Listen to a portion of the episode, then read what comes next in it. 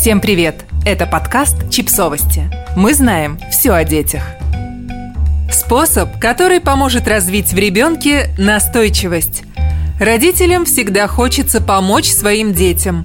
Они подсказывают, наставляют, дают инструкции, как сделать лучше. Но иногда такое вмешательство заставляет детей быстрее сдаться при решении сложных задач, выяснили ученые.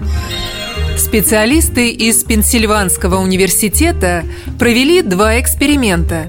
В одном из них четырехлеток и пятилеток разделили на группы и показали им, как решить головоломку пазл. Затем детей попросили решить задачу самостоятельно.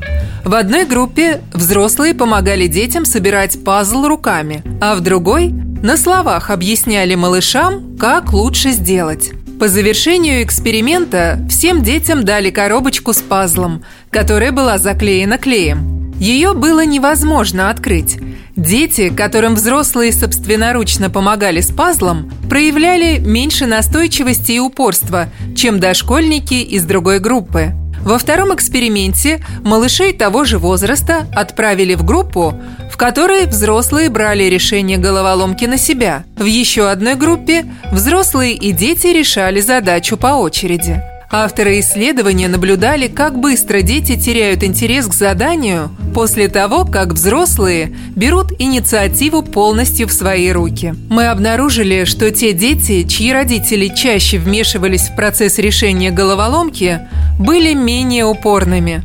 Второе исследование показало, что если взрослый берет сложную задачу на себя, то ребенок в следующем задании сдается быстрее по сравнению с детьми, которым взрослые позволяли решать головоломку самостоятельно, рассказала изданию Parents доктор психологических наук Джулия Леонард.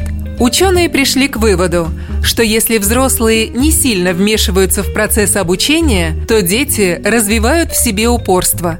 Родителям стоит определять для себя, что важнее в данный момент – хороший результат или процесс обучения. И если вы больше склоняетесь ко второму варианту – то стоит дать своему ребенку больше свободы учиться и решать задачи самому.